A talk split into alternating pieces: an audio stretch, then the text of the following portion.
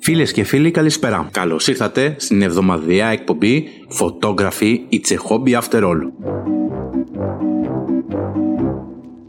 Την εκπομπή που σας μαθαίνει τη φωτογραφία αλλιώς.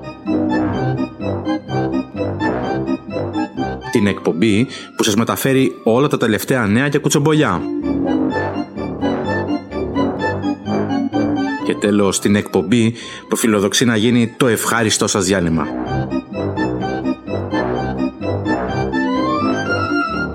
Πάμε να ξεκινήσουμε λοιπόν. Σήμερα θα μιλήσουμε για το πώς να βγάλουμε μία φωτογραφία. Δεν είναι τόσο απλό όσο να κάνεις ένα κλικ.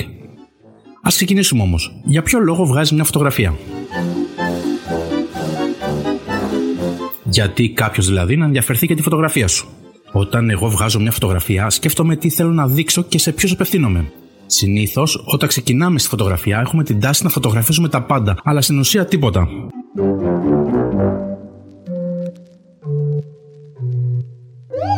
Μια συμβουλή που άκουσα πρόσφατα είναι η εξής. Αν θες να βγάλεις ενδιαφέρουσες φωτογραφίες, τοποθέτησε τη μηχανή σου μπροστά σε ενδιαφέροντα πράγματα.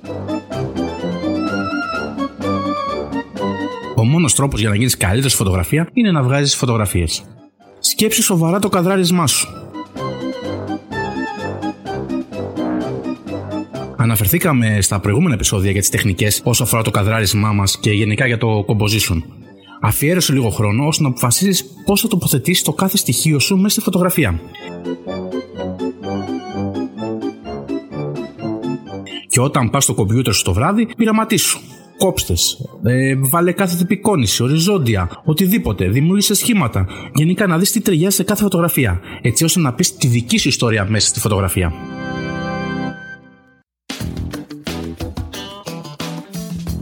Διάλεξε τον κατάλληλο φακό. Πλέον έχω καταλήξει σε δύο φακούς. Τον Sony 1635 f2.8 και τον Sony 100-400 f4.5 5.6.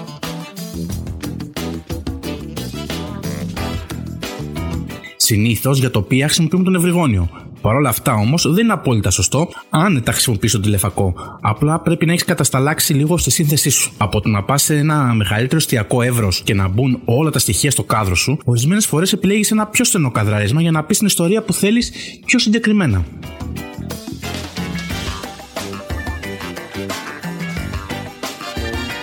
Βρες τη σωστή έκθεση.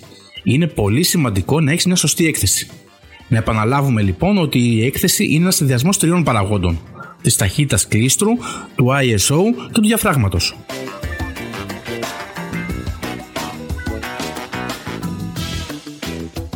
Προς όλους αυτούς που λένε ότι άμα δεν βάλεις τη μηχανή στο manual δεν είσαι φωτογράφος, απαντάω με μία λέξη. Ανοησίες.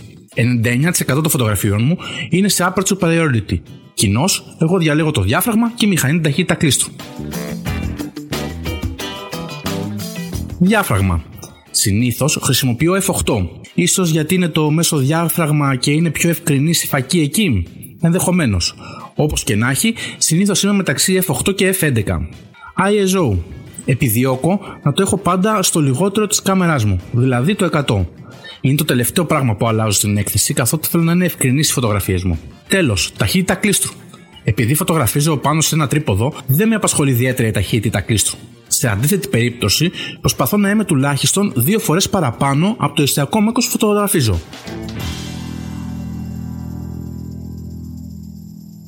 Δηλαδή, αν φωτογραφίζω, αν το κάδρο μου είναι στα 35 mm, επιδιώκω ταχύτητα κλίστρου να είναι 1 προς 70 Άμα είναι στα 50 mm, 1 προς 100. Και αντίστοιχα, πιστεύω το καταλάβατε. Άμα λοιπόν σας δοθεί επιλογή μεταξύ μιας θολής αλλά χωρίς κόκο, χωρίς ήχο φωτογραφία και μια ευκρινή φωτογραφία αλλά με κόκο, πάντα, επαναλαμβάνω, πάντα να επιλέγετε την ευκρινή φωτογραφία. Ο ήχος μπορεί, ο κόκος μπορεί να διορθωθεί στο Lightroom. Η θολή φωτογραφία όμως δεν διορθώνεται.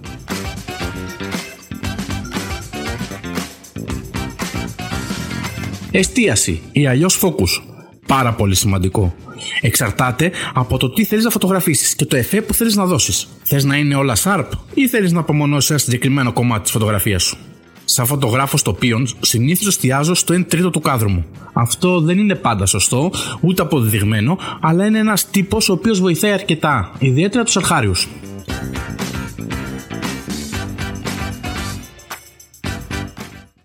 Και πάμε τώρα στα νέα.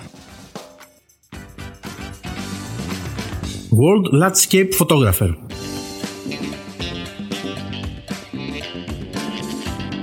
Ο φωτογράφος και YouTuber Nigel Danson έχει δημιουργήσει στο διαγωνισμό αυτό, τα έσοδα του οποίου φέτος θα διατεθούν στον Ερυθρό Σταυρό για τον πόλεμο στην Ουκρανία.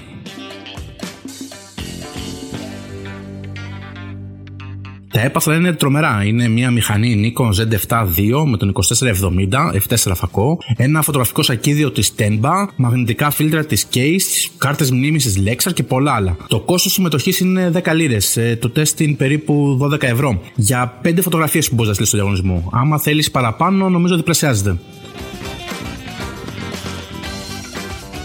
Μεταξύ των κριτών ξεχωρίζουν οι Mads Iversen, ο James Popsis, ο Variety Milligram και ο περσινός νικητής του διαγωνισμού, ο Felix Kroll.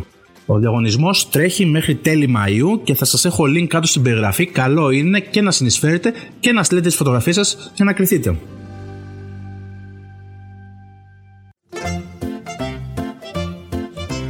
Φωτογράφηση σε λευκό φόντο. Το κεφάλαιο λευκό φόντο χρειάζεται κάτι παραπάνω από απλά ένα καλό εξοπλισμό συνήθως αποτελεί ένα συνδυασμό γνώσεων και εξοπλισμού.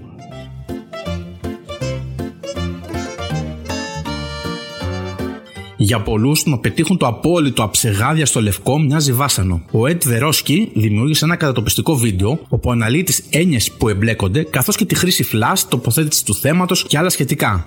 Θα σας έχω link στην περιγραφή για να το δείτε κι εσείς. Ακόμη και αν δεν είστε επαγγελματίες φωτογράφοι, η γνώση του να φωτογραφίζει σε λευκό background είναι εξαιρετικά χρήσιμη.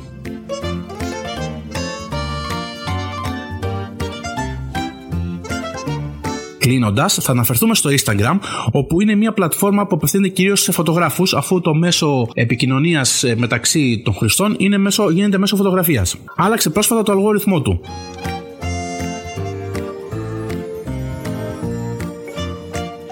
έτσι ώστε να απαγορεύσει αναδημοσιεύσεις από την πλατφόρμα του TikTok. Επίσης, δίνει προτεραιότητα στους δημιουργούς που παράγουν νέο υλικό, ώστε να προβάλλονται περισσότερο. Οπότε για να προβληθείτε περισσότερο στο Instagram και να αποκτήσετε περισσότερους followers, τι πρέπει να κάνετε, να δημιουργήσετε. Οπότε αφαιθείτε ελεύθεροι. Φίλοι και φίλες, άλλο ένα podcast photography It's a hobby after all έφτασε στο τέλος του.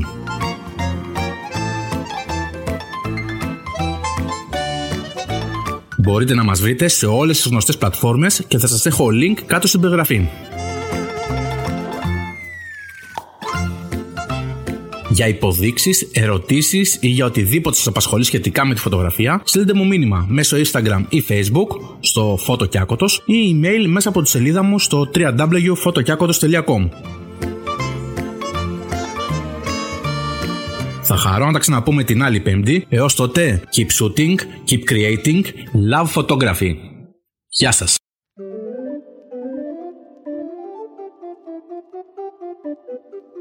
Κλείνοντας την ε, σημερινή μας εκπομπή, θα ήθελα να αναφερθούμε σε δύο εταιρείες που βοηθούν την παραγωγή αυτών των podcast. Η μία είναι η Buzzsprout. Αν θέλεις να ξεκινήσεις podcast, δεν υπάρχει πιο εύκολος τρόπος από τον Buzzsprout. Δημιουργείς ένα κωδικό και αυτό που κάνεις μόνο είναι να ανεβάζεις τα αρχεία ήχου. Υπάρχει συγκεκριμένο πρόγραμμα για να σου καλυτερεύει την ποιότητα ήχου και κατευθείαν το συγκεκριμένο podcast ανεβαίνει σε όλες τις γνωστές πλατφόρμες. Εγώ προσωπικά χρησιμοποιώ το Buzzsprout και είμαι πολύ περήφανος γι' αυτό και είναι το πιο εύκολος τρόπος για να ξεκινήσεις και το δικό σου podcast. Επίσης, κλείνοντας, θα ήθελα να σας αναφέρω για το Fiverr. Είναι μια πλατφόρμα όπου διάφοροι επαγγελματίες παρουσιάζουν τη δουλειά τους. Είτε λέγεται εγγραφή blog, είτε λέγεται ε, να φτιάξουν κάποιο συγκεκριμένο logo για την επιχείρησή σου, να σου φτιάξουν μουσική, μικρά βίντεο, οτιδήποτε μπορείς να ζητήσεις, μπορείς να τους βρεις. Είναι μια ελεύθερη αγορά. Καλό είναι να πάτε να δείτε. Θα σας έχω link στην περιγραφή γιατί πολλά πράγματα είναι που δεν γνωρίζουμε και μπορούμε να βρούμε βοήθεια από αυτούς τους ανθρώπους.